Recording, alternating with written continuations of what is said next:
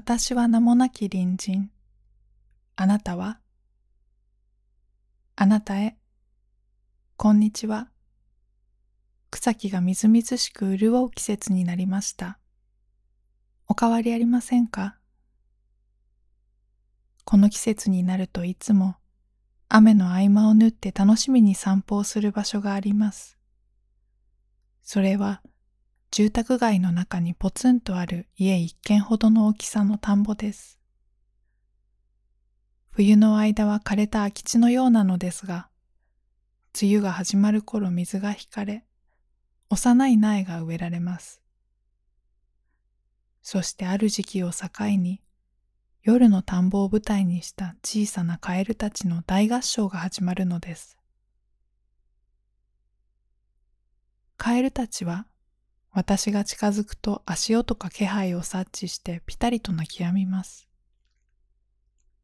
通り過ぎてしばらくするとまた泣き始めます。どんなカエルが泣いているのか姿を目に捉えたくてそっと近づいてみるのですが、いつも同じところで気づかれてしまいます。青い闇の中でカエルとのだるまさんが転んだを繰り返すうち、田んぼ全体が巨大なカエルのように思えてきます。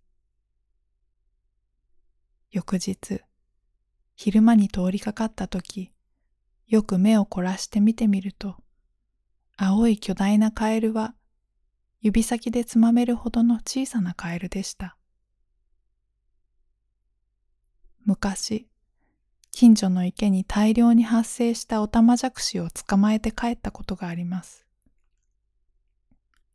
数日経ったある朝、小さな手足を生やしたオタマジャクシたちは、カエルと呼ぶにふさわしい姿になり、蓋をしていなかった水槽から飛び出していました。小さなカエルだらけになった玄関で半泣きになりながら、一匹、一匹捕まえ水槽に入れ蓋を閉めて池に戻しに行きました。水槽はオタマジャクシの時よりも重く感じられカエルたちが道路に飛び出さないようぎゅっと力を込めて蓋を押さえた手のしびれを今も覚えています。我が家の玄関で変態した記憶を持つ命が池の中で受け継がれ、今、田んぼのカエルの中に彼らの子孫がいるのではないかと思ったりもします。とはいえ、あの時のカエルのお孫さんなどと確かめようもなく、今夜もただ名もなきカエルの鳴き声を聞いています。今日はそんな名もなきカエルの自問自答のような詩を送ります。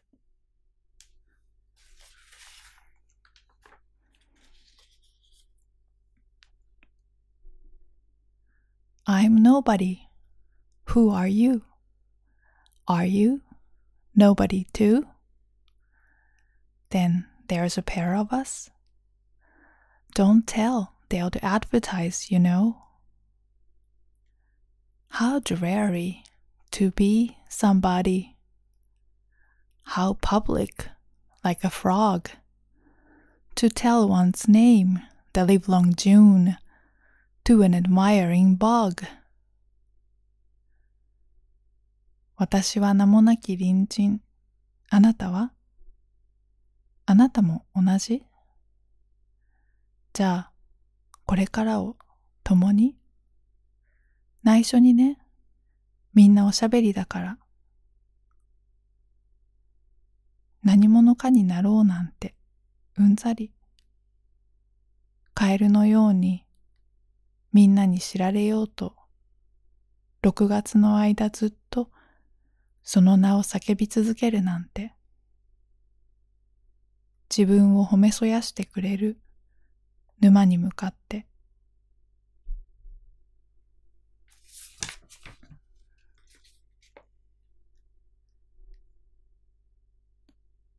名前のなという漢字の由来には夕刻の暗闇で、あなたは誰と尋ねることから来ているものがあります。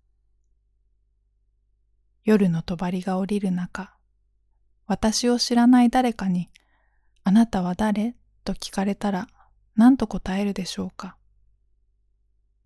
自分の名前や肩書きを答えても、闇の中では風の音と同じです。自分が何者か答えられるようになりたい。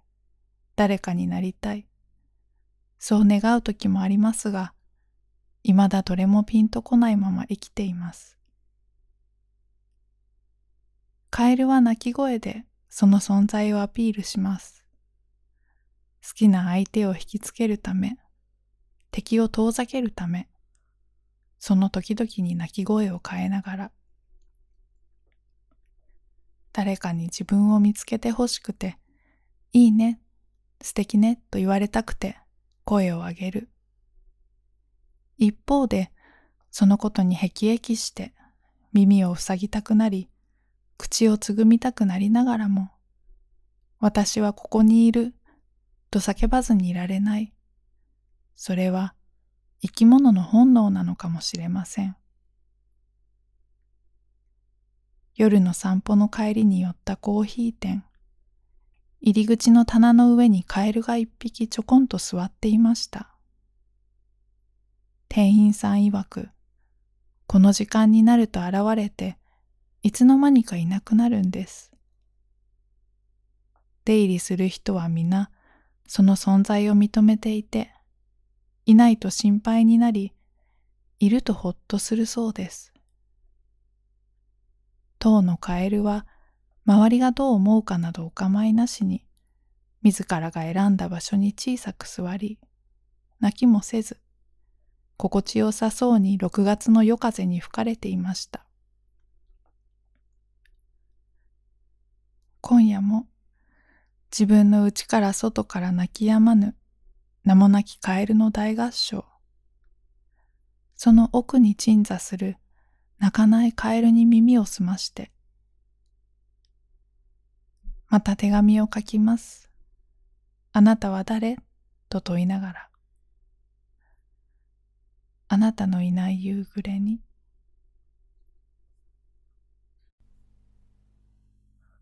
小谷文コメント。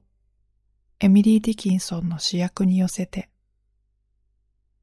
最近、友人と絵はがきのやりとりをしているのですが、彼女が選んだ絵はがきとカラフルな文字から、その暮らしぶりや家族の様子、さらには彼女の内側に広がる世界そのものまでもが、切手が貼られた小さな窓から伝わってくるようです。手紙は肉体は伴わず精神だけを伝えるという点で、私にはいつも不滅そのもののように思われるのです。